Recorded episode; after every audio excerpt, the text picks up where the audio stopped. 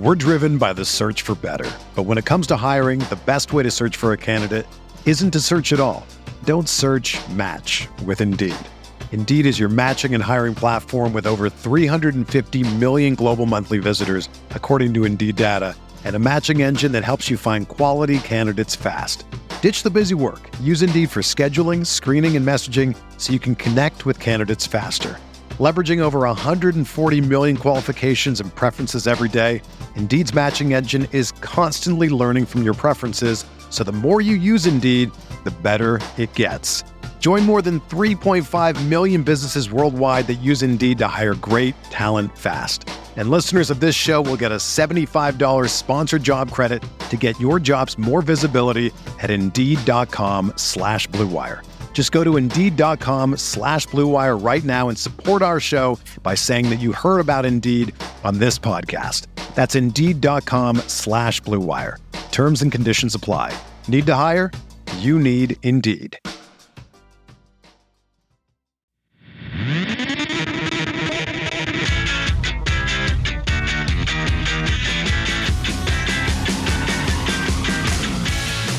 Good morning, White Sox fans. I'm Jim Margalus, and this is your White Sox wake up call for August 31st, 2022. About an hour before first pitch on Tuesday night, the White Sox announced that Tony La Russa had to miss the game, quote, at the direction of his doctors, unquote, and that he'd undergo further testing the following day. Miguel Cairo managed in his stead, and after the game, nobody had any updates. From Cairo to various players, everybody expressed surprise. La Russa had gone through his pregame routine with the media session and was seen talking to Rick Hahn during batting practice.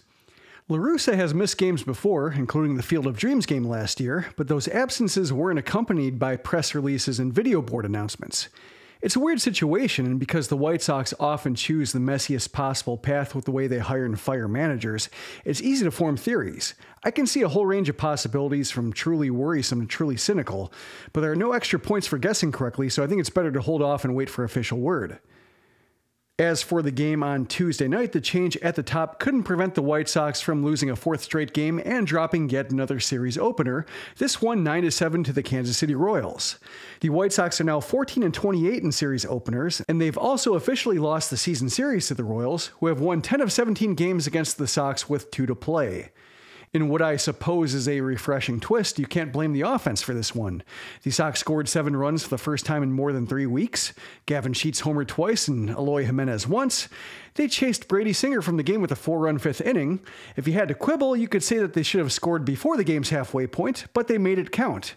Just when it looked like Singer would complete five easy innings, the Sox strung together five consecutive two out hits, including a three run shot by Sheets, to shock Mike Matheny into an unexpected pitching change.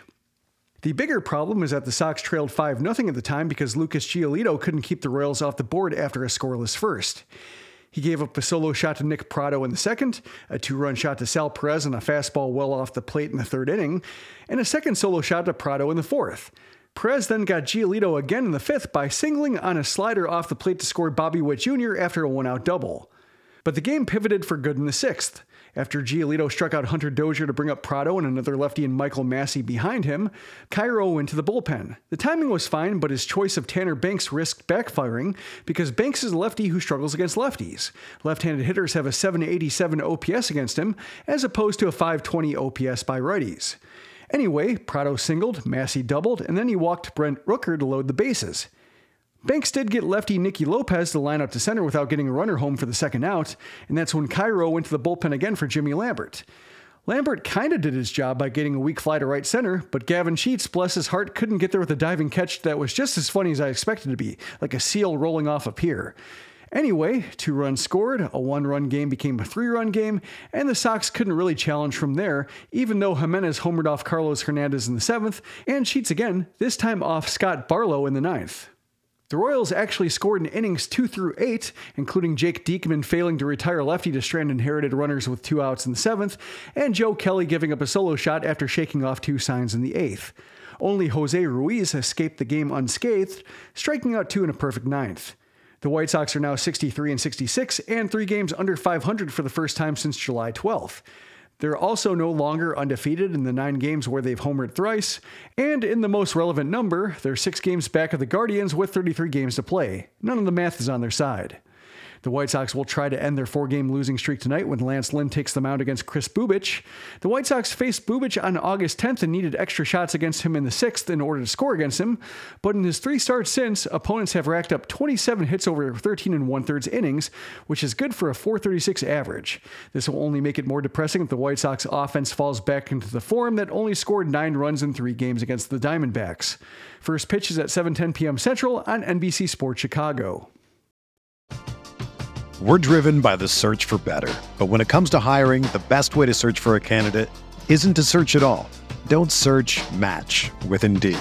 Indeed is your matching and hiring platform with over 350 million global monthly visitors, according to Indeed data, and a matching engine that helps you find quality candidates fast.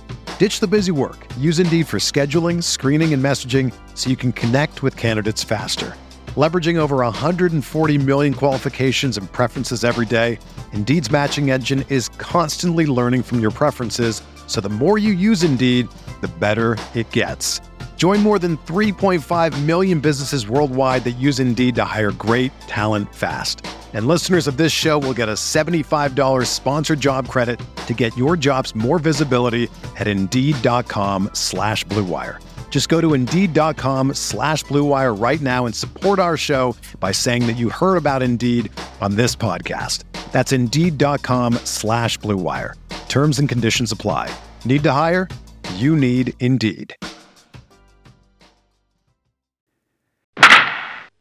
Down on the farm, the White Sox affiliates went 0 3 and scored a total of two runs, so there's no better news below.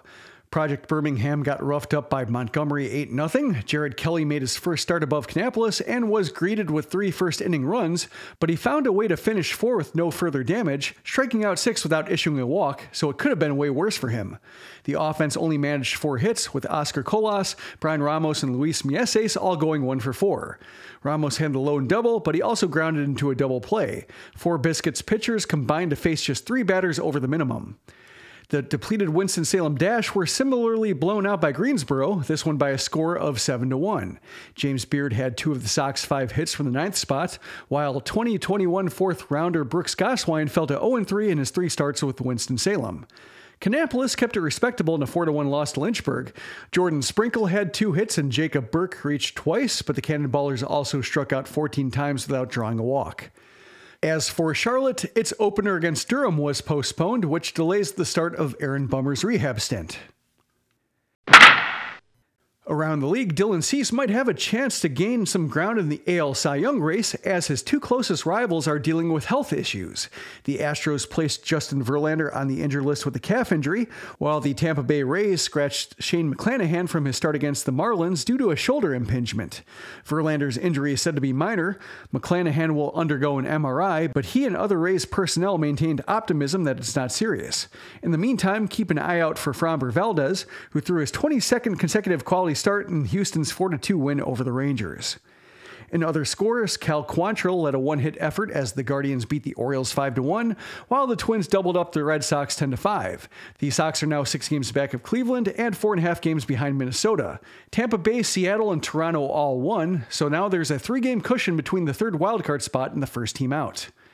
The Yankees snapped a three game skid by beating the Angels 7 4 with help from Aaron Judge's 51st homer.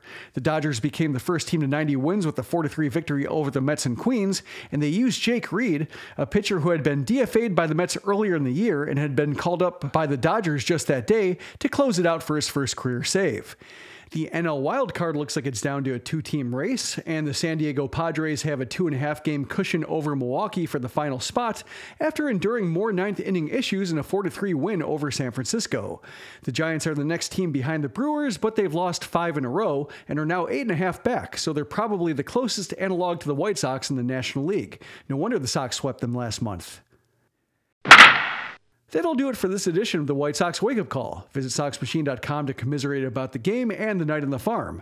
I'll also be covering a bunch of White Sox related news in a spare parts post, and I'll post the second half of the PO Sox mailbag while we all wait to see if there's anything else on Tony La Russa's condition. If you are new to the Sox Machine podcast, you can subscribe to it wherever podcasts are found.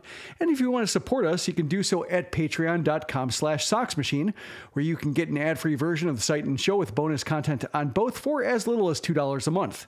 The second half of the PO Sox mailbag will be exclusive to subscribers, so this morning's as good a time to join as any.